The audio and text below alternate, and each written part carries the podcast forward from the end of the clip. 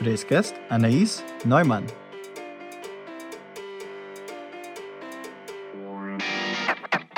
Whenever you bring a profile to the table, show them that you are bringing this profile for a reason. I think what I see a lot of recruiters do, um, I mean, which is okay, especially if it's not exec, right? But they look at a role specification, they highlight almost with a marker three keywords, they type those keywords into LinkedIn and they're like, hey, I found this guy in this company. They have the three keywords right? All good. and then you realize when you deep a little, you, when you dive a little bit deeper, they don't know anything about the company. They don't know anything about the cultural fit if there's any. And sometimes you have to find this out. But what is important to me is to be able to go to my stakeholders or for folks on my team, right? I want them to go to stakeholders and say, look, I've just, you know, gone, I've just brought you this profile from Delivery Hero because we know that right now it's kind of easy to get the talent from Delivery Hero. We know that there's difficulties. I mean, we of course don't want to, you know, um, take advantage of, of, of a bad situation, but this is, you know, this is this is the jungle of recruiting, right? You look into uh, the companies that might now have talent that may have lower engagement rate, great talent that is looking perhaps for uh, for their next step, right?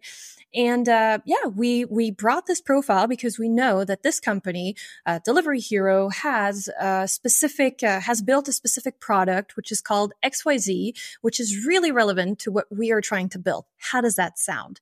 Because oftentimes what you're bringing to a hiring manager is a, in executive recruiting is a passive profile, is a passive candidate. What do you have from this passive candidate? Nothing. You haven't reached out. You're just bringing a LinkedIn profile. And chances are that with a LinkedIn profile of a person that is top of the rocks, right? They're really good. They don't necessarily need to cultivate a neat LinkedIn profile with a lot of information because they're happy where they are. Um, obviously, they're passive. So you have to tell the story of the candidate and why you brought that candidate, even without really having um, all of the, having spoken with them, without having all the information there, but say, hey, I can only guess that this would be someone worth reaching out to for the reasons ABC, right? Bring them on the journey to what the market looks like. Um, I always tell my team, look, we've got so many, um, so many times we are so excited about bringing perfection to hiring managers, right? Hey, I want to bring only the perfect profiles that we forget that we have to show them how much filtering we have to do to get to these profiles, who we don't include in the calibration or who we don't push to a hiring manager screen so that they understand hey this this is the quality this is already sort of the bar that we're looking at. And anything that you haven't seen so far is just simply because it doesn't hit the bar. We talked about executive hiring from the basics how to get started market mapping um, up to in-depth um, tactics um, how to manage executives and how to leverage your data, and also um, about her time at Amazon, how to do bar raising, what's the principle, when it makes sense, when not, um, Facebook, HelloFresh, and jump into the startup world. And we also do a second episode because there's so much content we need to talk about. So that's part one. Then you can build trust and then you can spend less time communicating and more time just getting shit done. Then I went home and, and thought about this sentence. We basically put it on the table. Hiring takes time. People are trained. How to objectively judge certain situations. It's very, very, very, very hard to change things. That was the learning. Entrepreneurs with empathy. To the people side. Welcome, Anais. We met at the event where we both spoke um, on a panel about um, diversity and ramping up in uncertain times of um, the current um, economical state. And I really like the conversation we had before and after and during mm-hmm. the panel. And now we are here sitting in the podcast. I'm so excited. Um, so maybe yeah. give us a bit more about your um, uh, context about yourself. Yeah, thanks, Thomas. Thanks for having me. Um, so about myself, I am actually a French. At least that's what the pa- the the passport says. Uh, but my parents are German, which explains the the last name. So uh, yeah, uh, I grew up in France and uh, in the in the very um, in the very border, basically, of, of France and Germany which means that Luxembourg is not very far. So basically, after having completed my studies, uh, Luxembourg was the best place to be in order to find like interesting companies. I mean, it's uh, for various tax related reasons and financial reasons. It's the home of Amazon, PayPal, Vodafone, like those big uh, giants, if you will, even Apple with iTunes uh, from a payments perspective. Um, so yeah, I actually managed to get into recruiting. I want to say a little bit by chance. I, I didn't know that I was going to like it, but uh, there we were. There we were. Had an internship at Adecco, which I think most people know as sort of a an interim slash placement agency stayed there for three years. And the cool thing there is that we were working a lot with the European institutions, right? Uh, and major um, clients that we had to do call for tenders for. And one of those clients was Amazon. And uh, historically at Adecco, Amazon has been this, sort of difficult to crack t- type, of, type of client looking for very, very special profiles. And it turns out that I managed to crack, uh, you know, the, the, the different things that, that Amazon were looking for in terms of their cultural match and whatnot. And uh, yeah, about three years into my uh, my role at Adecco, I got someone from the executive recruiting de- uh, team there. I reached out and said, Anais, we really liked what you did in exec um, in And uh, yeah, we want you to be part of kind of ramping up um, executive recruitment for Amazon in Europe. The team had been super new, maybe around for like six months or something, uh, made up of um, loads of ex Korn Ferry uh, and uh, um, Spencer Stuart consultants. So really creme de la crop when it comes to executive recruiting. And I was like, wow, I'm never going to pass this process. I don't know what it's like. I mean, I did really application based recruiting, but hey, um, I'm always uh, up for the challenge and it worked out. So they taught me everything there was to know, you know, really starting more um, in a sourcing capacity. So we learned how to, uh, I learned how to, how to really, you know, map companies, industries, uh, do like all these organizational charts and whatnot. And, uh, yeah, I just moved my my merry way through the different ranks, right, from sort of a sourcing capacity to uh, you know junior recruiter, senior recruiter, starting to lead also uh, sourcers and and recruiting coordinators, and it was just wonderful because I joined in 2013 when Amazon was really just expanding into all of these countries in Europe. Kindle was just starting.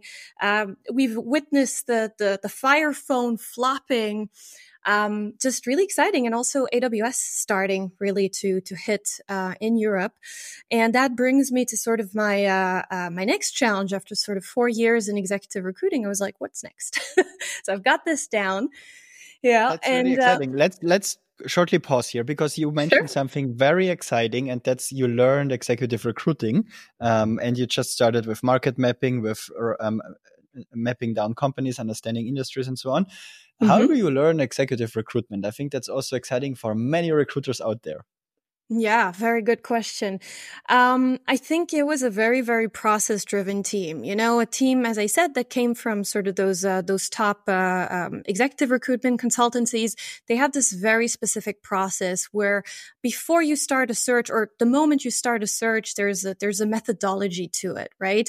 Um, first of all, you know, intake meeting, of course, right? But after that, you've got like this this period of two weeks where what you're going to do is really map who is the target universe, like who are the target companies you want to go into.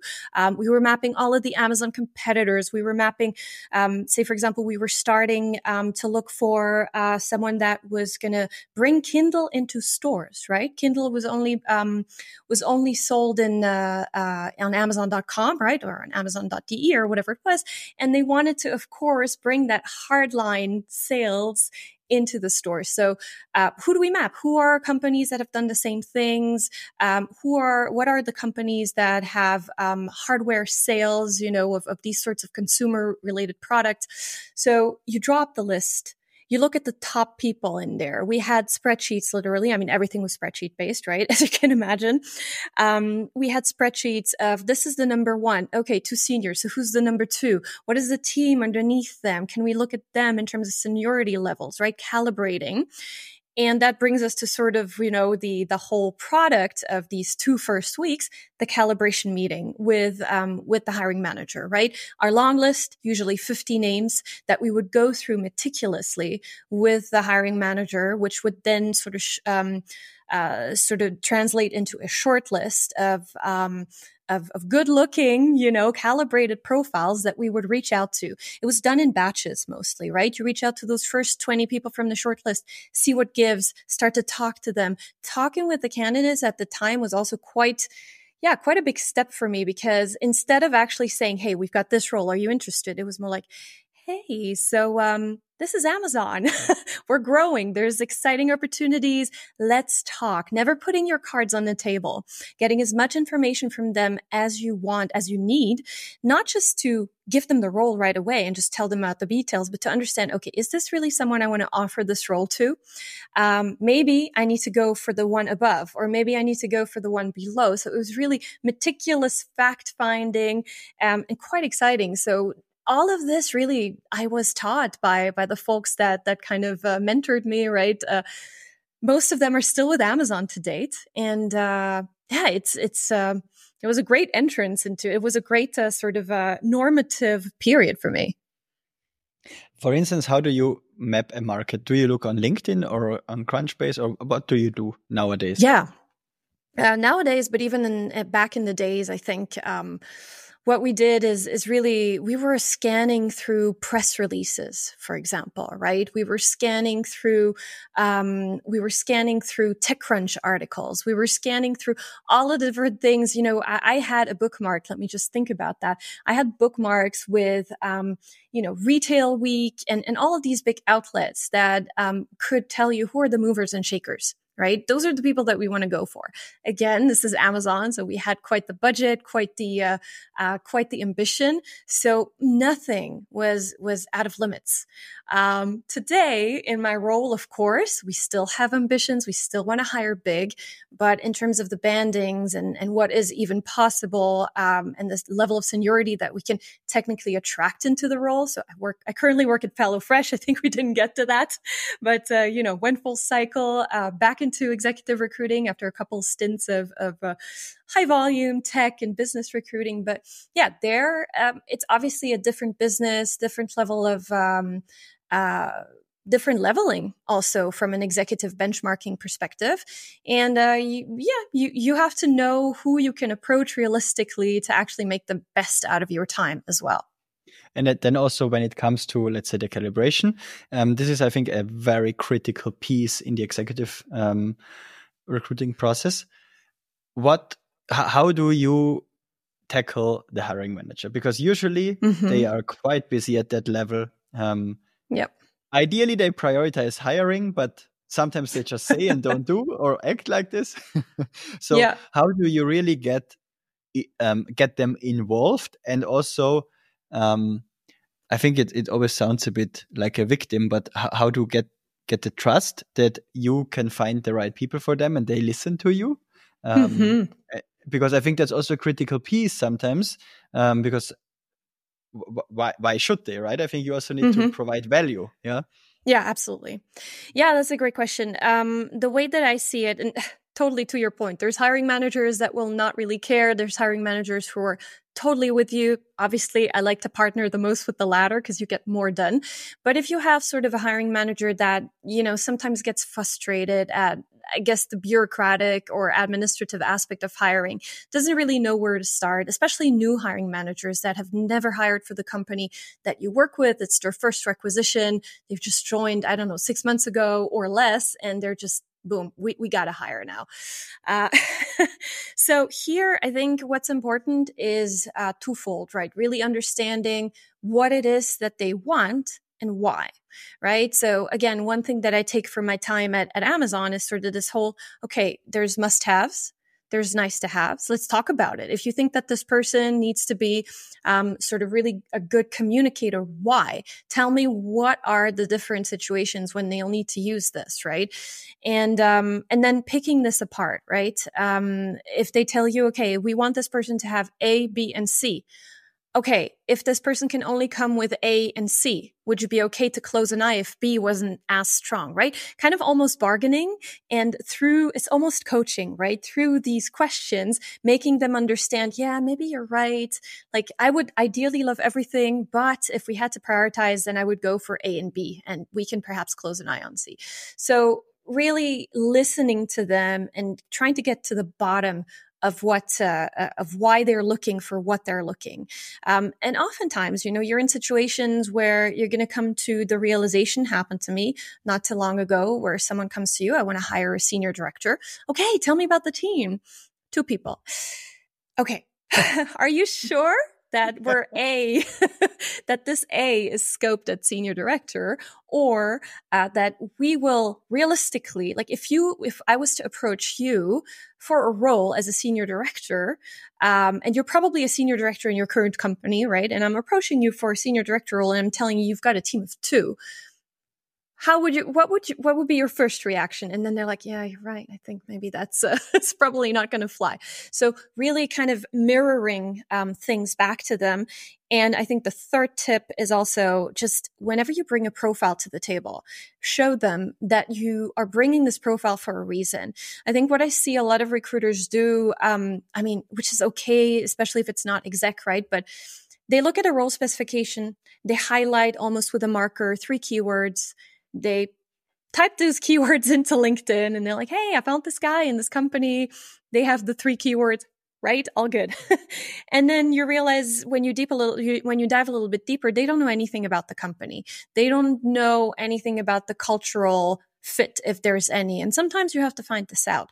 But what is important to me is to be able to go to my stakeholders or for folks on my team, right? I want them to go to stakeholders and say, look, I've just, you know, gone, I've just brought you this profile from Delivery Hero because we know that right now it's kind of easy to get the talent from Delivery Hero. We know that there's difficulties. I mean, we of course don't want to, you know, um, take advantage of, of, of a bad situation, but this is, you know, this is this is the jungle of recruiting, right? You look into uh, the companies that might now have talent that may have lower engagement rate, great talent that is looking perhaps for uh, for their next step, right? And uh, yeah, we we brought this profile because we know that this company, uh, Delivery Hero, has a specific uh, has built a specific product which is called XYZ, which is really relevant to what we are trying to build. How does that sound? Because oftentimes what you're bringing to a hiring manager is an executive recruiting is a passive profile, is a passive candidate. What do you have from this passive candidate? Nothing. You haven't reached out. You're just bringing a LinkedIn profile. And chances are that with a LinkedIn profile of a person that is top of the rocks, right? They're really good. They don't necessarily need to cultivate a neat LinkedIn profile with a lot of information because they're happy where they are.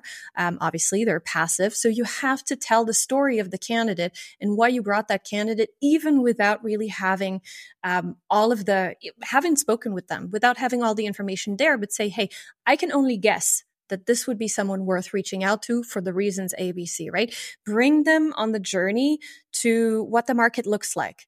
Um, I always tell my team, look, we've got so many, um, so many times we are so excited about bringing perfection to hiring managers, right? Hey, I want to bring only the perfect profiles that we forget that we have to show them how much filtering we have to do to get to these profiles, who we don't include in the calibration or who we don't push to a hiring manager screen so that they understand hey this this is the quality this is already sort of the bar that we're looking at and anything that you haven't seen so far is just simply because it doesn't hit the bar but yeah, I'm going to stop here for a second. I hope this answers your question in terms of how to kind of earn trust. I think, you know, being a real industry expert um, that can bring valuable insights into the market that some hiring managers don't have the time to gather or just don't have the interest or it's something completely new to them. In case you like my show, please subscribe. I would really appreciate it.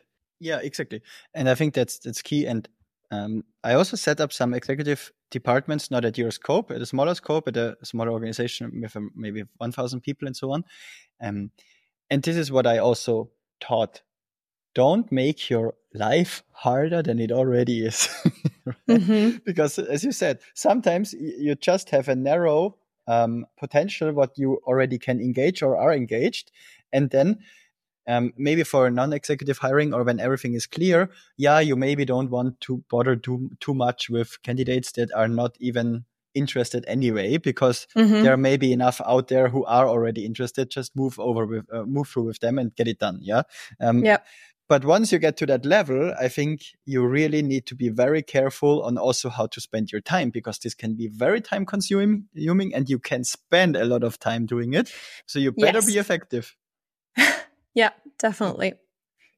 And then, um, so we stopped at the Amazon Amazon experience um, piece. Yes. Um, what, what, did you do then afterwards? Because I think you also worked in a more early stage startup as well once, and then uh, back to HelloFresh. Yeah, uh, yeah, there, there's a couple more stages in between. I think for me, uh, what was sort of a, a pivotal stage was uh, when I said, okay, what's after executive recruiting? Like I, I, I'm not going to lie. I really enjoyed executive recruiting because it puts you in a very exciting position. We always had the inside scoop in terms of everything, but, um, but things just move a little slower, right? For good reason. So I was thinking, hey, what about, you know, faster recruiting, right? The non executive recruiting. What does it feel like to have to look after 12, 15, or whatever open positions at the same time? Um, I wasn't quite sure if I wanted to make the move, but then something absolutely amazing happened. So um, I was asked to. Um, I was asked to help hiring a VP to open a data science uh, and engineering uh, um, hub in Tel Aviv in Israel uh, with Amazon. Uh, fun fact is uh, apparently everyone in my team got asked if they wanted to do this, and it involved kind of going over there and uh, and and kind of you know talking to the folks there, having face to face, real like coffee chats with potential candidates, setting the stage. And everyone said, mm, no, I'm good. Like I'm married, got my kids, don't really necessarily want to go to Israel for whatever reasons. And I was the last one that they asked. And I said, of course, yes. Why would I say no? And this turned out, you know, basically two weeks turned out and it turned out to be four weeks, turned out to be six weeks.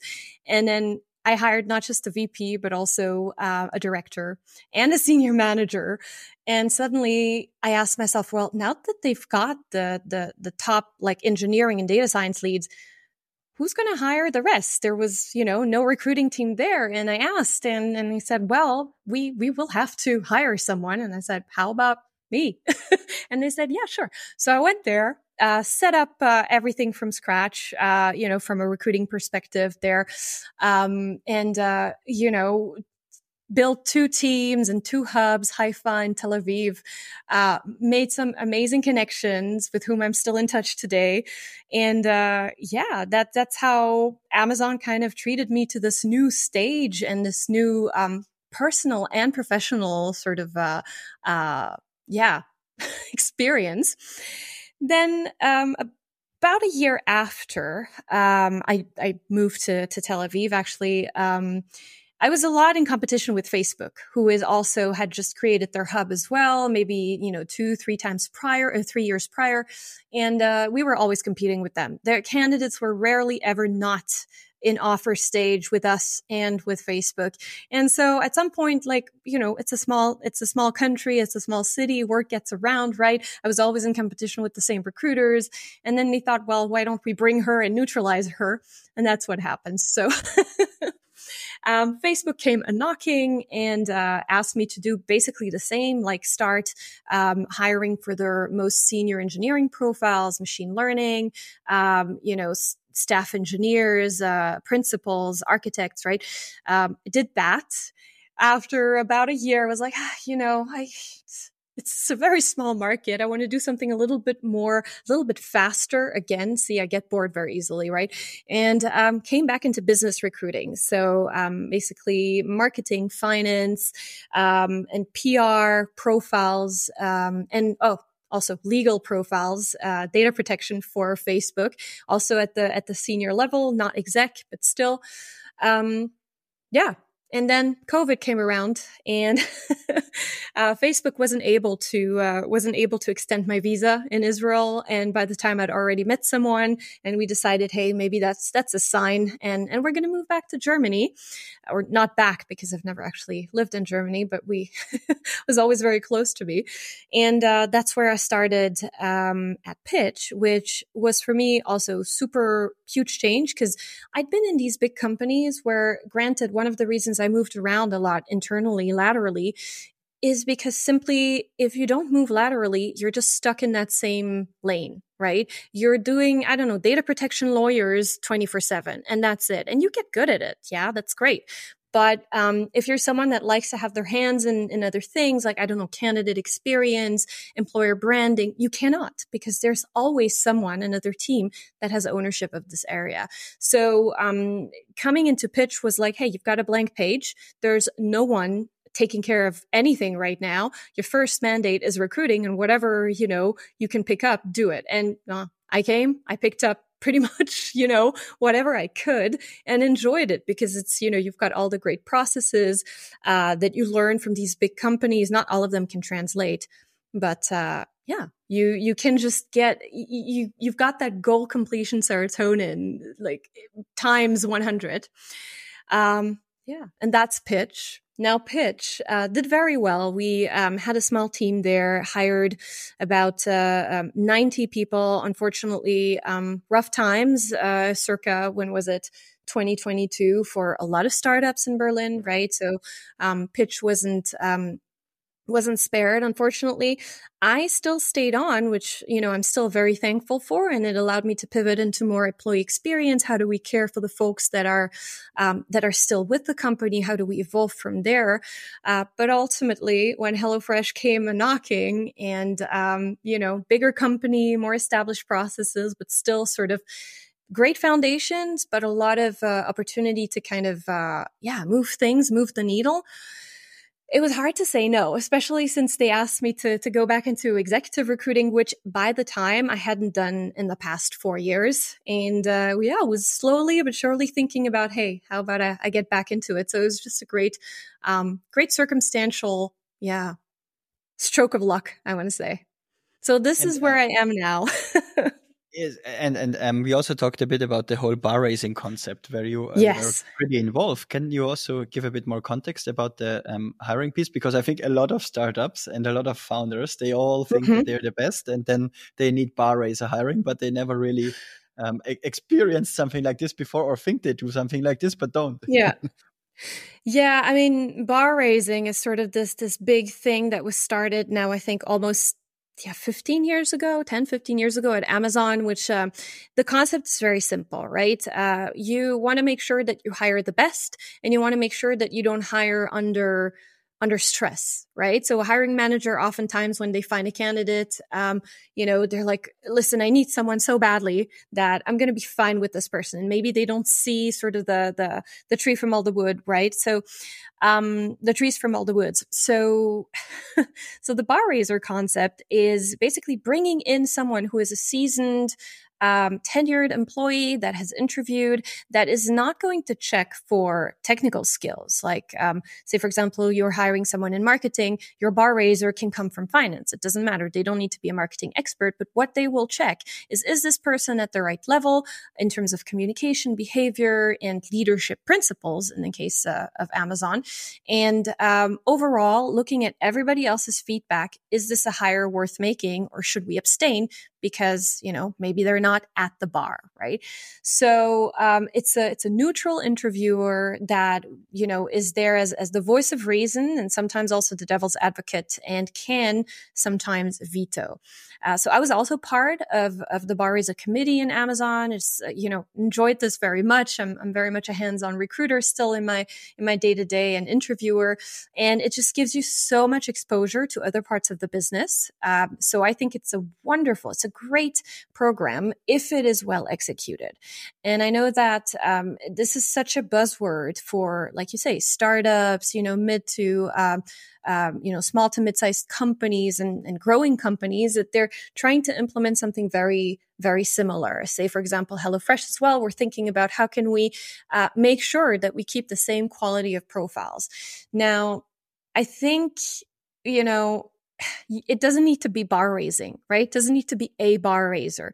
I think what is important is to just have, you know, some very clear processes when it comes to what you, uh, what it is that you, that you look at when you hire someone, um, talking about technical skills, talking about behavioral skills, right? And to have a very clear interview process with focus areas. Uh, as long as you have that down pat, you don't necessarily need to go and, and introduce a very admin heavy bar raiser program. Um, yeah, I, have seen a lot of companies. I've consulted also with a lot of companies that have failed. To be honest, to be honest, I also think that you also need to have the people that you can also rely on with the decision yeah. making. And this is, yep. um, I think, one piece to not underestimate. Mm-hmm. Yeah, exactly. So I was uh, consulting, um, you know, the previous year with with a company that was, I think, um, yeah, 70, 80 people, and they were thinking about um, putting in place a bar raiser. Um, and I said, okay, fine. Well, who are some of the interviewers that A have tenure, which in a company that had only been around for three years is, you know, everybody's got tenure, right? Um, who has tenure? Who knows exactly what the company's, uh, what the startup's culture fit means, right? And I, I'm always hearing the same. Yeah, let's let's use the co-founder or let's use someone at C level. But I don't think that this is the right way to go because um, a co-founder or someone at C level will always have a very very specific idea of uh, of, of what they're looking for right uh, they're also you know it's it's not cheap to bring them into every single interview loop, um, as we call it, right? And uh, uh, time is money, right? They they can't be interviewing two, three times a, a week for positions that they're not as close to. So, um, yeah, you're you're right. It's a size thing. You need to have. Um, you need to be, I think, a slightly more mature company that has also those folks that may not uh, be at the very helm of the company that can still be great, and I say talent ambassadors or company ambassadors. In case you have any feedback or anything you want to share with me, please send me an email on thomas at pplwise.com or hit me up on LinkedIn.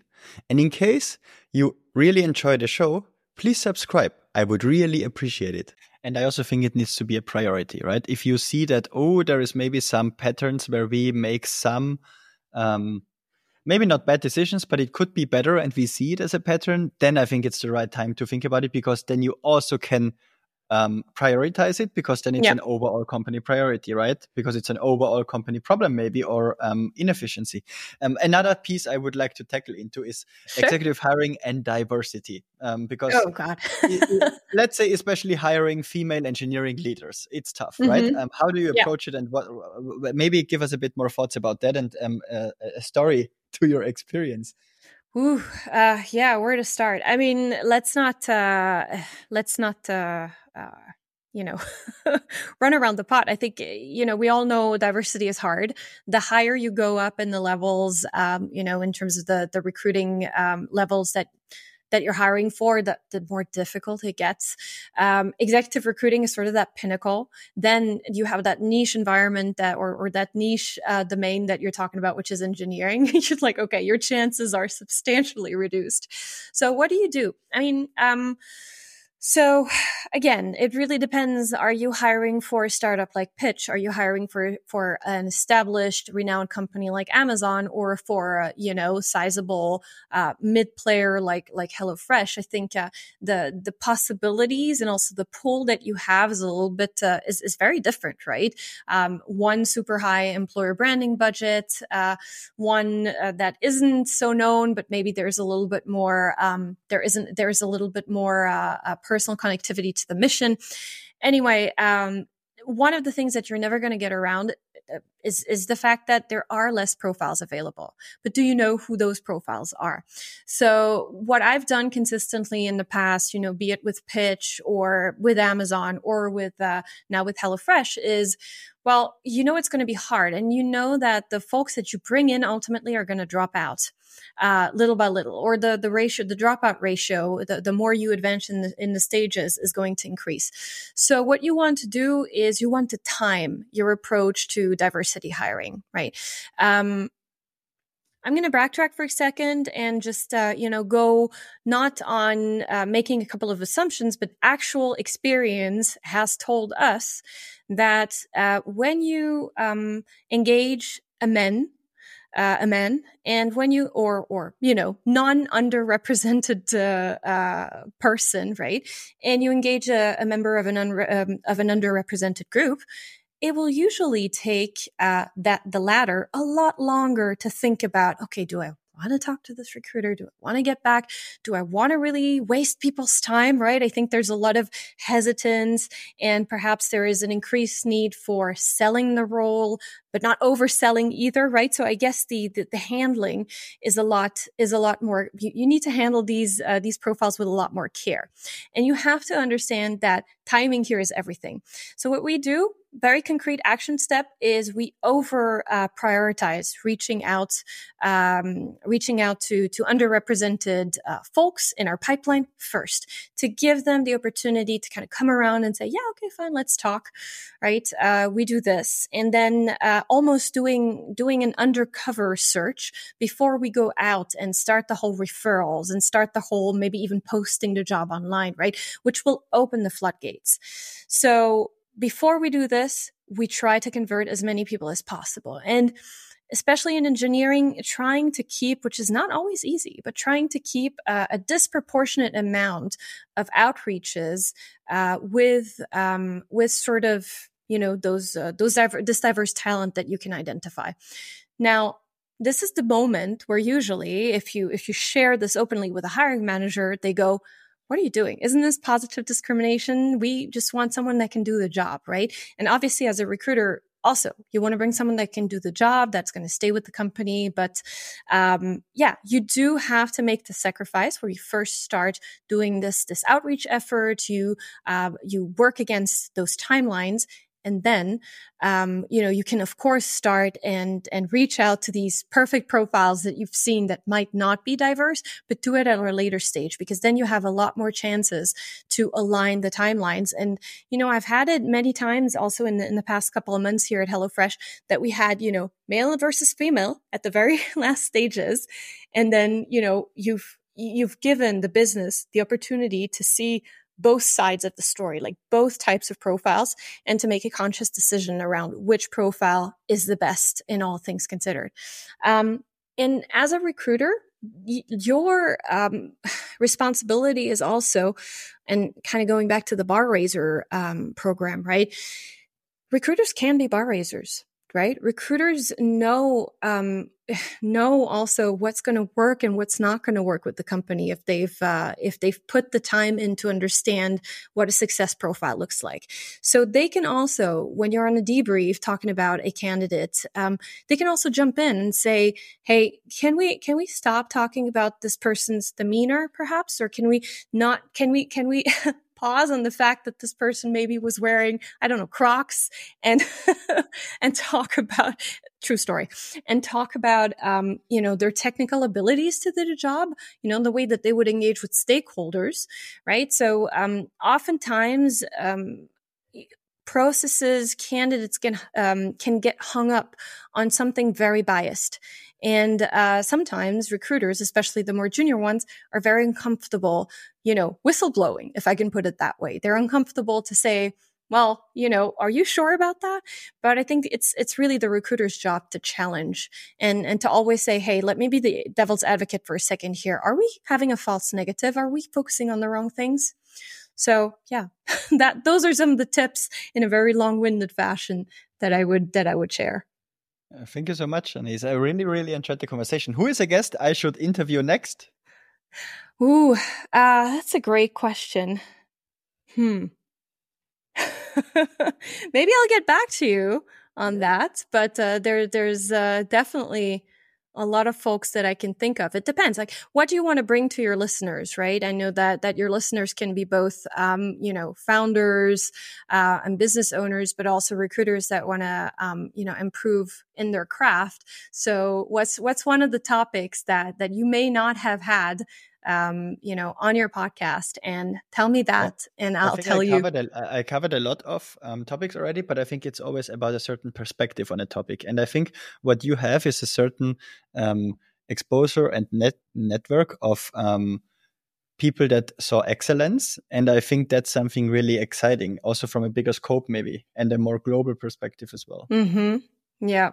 Well, let me get back to you on that because I've got uh, I've got this network. Um, you know, what you can think about is um, also obviously, you know, how do you how do you drive diversity more from a program management perspective, right? It doesn't necessarily need to be from a recruiter's perspective, but I think a lot of companies right now um, see the importance of DNI. Um, then, um, well, DNI as a program, right, that is being managed not just uh, from a recruiting side and uh, sourcing, I'm wondering if if you've got you know some some folks uh, that uh, yeah. so, I had a, um, a guest Allah. A shout out to Allah. We did a tech sourcing live session in the podcast. Nice. Yeah. That's very good. I didn't know you had just with boolean strings and so on, right? Oh yeah, that's nice. Yeah. Yeah. Cool. Let me let me think about it and I'll I'll give you some more I'll give you some more tips. and thanks for your time. I really really enjoyed it. It's also a passion topic of my heart. Yeah, uh, it is. It's really fun. And I think we've only, you know, scratched the surface of what there is to say about executive recruiting. You know, uh, love to come back and tell you a little bit more about, you know, the fine art of engaging execs, talent pooling. I mean, this is, this is a topic that I'm, I'm really excited about, right? How do you, uh, not hire for the now, but build your, build your little black book uh, that can allow you to kind of really, um, you know, get the person engaged for uh, the perfect role once it comes up. And I think, especially in diversity, actually, now that I think about it, it's something we discussed at the event that that we were both at. Especially in diversity, sometimes, um, you know, trying to engage diverse talent for a specific role under some form of urgency doesn't work out as well as um, you know, building that, paving that way, having an exploratory conversation, getting someone engaged about just the sheer mission of the company and what they can accomplish so that when something comes up, uh, you can just really like you know, jump onto the occasion and say, Hey, uh, you know, Jill, is there, uh, uh, I've got this really exciting opportunity that I've been dying to tell you more about. Do you want to hear about it? Right. And that, that level of engagement, I, I feel is, is very different, um, from when you just, you know, live contact someone for a specific opportunity because they feel pigeonholed sometimes when really what execs, um, can, can, benefit from the most is a little bit of career coaching. We as recruiters can be career coaches, right? And and help them understand, you know, uh, what could be a good step by by asking the right questions. Sorry, I went a little overboard here, uh, overboard, but as yeah, you can it's tell, so exciting. I already took a note on. We need yeah. to follow up and do another one. Maybe, yeah, absolutely. I mean, I'm I'm I'm always game. cool, um, and thanks. It was really nice. Yeah, absolutely. Thank you, Thomas. Uh, you have a great uh, weekend. And uh, yeah, thanks for having me. I'm, I'm up whenever you want to have me again.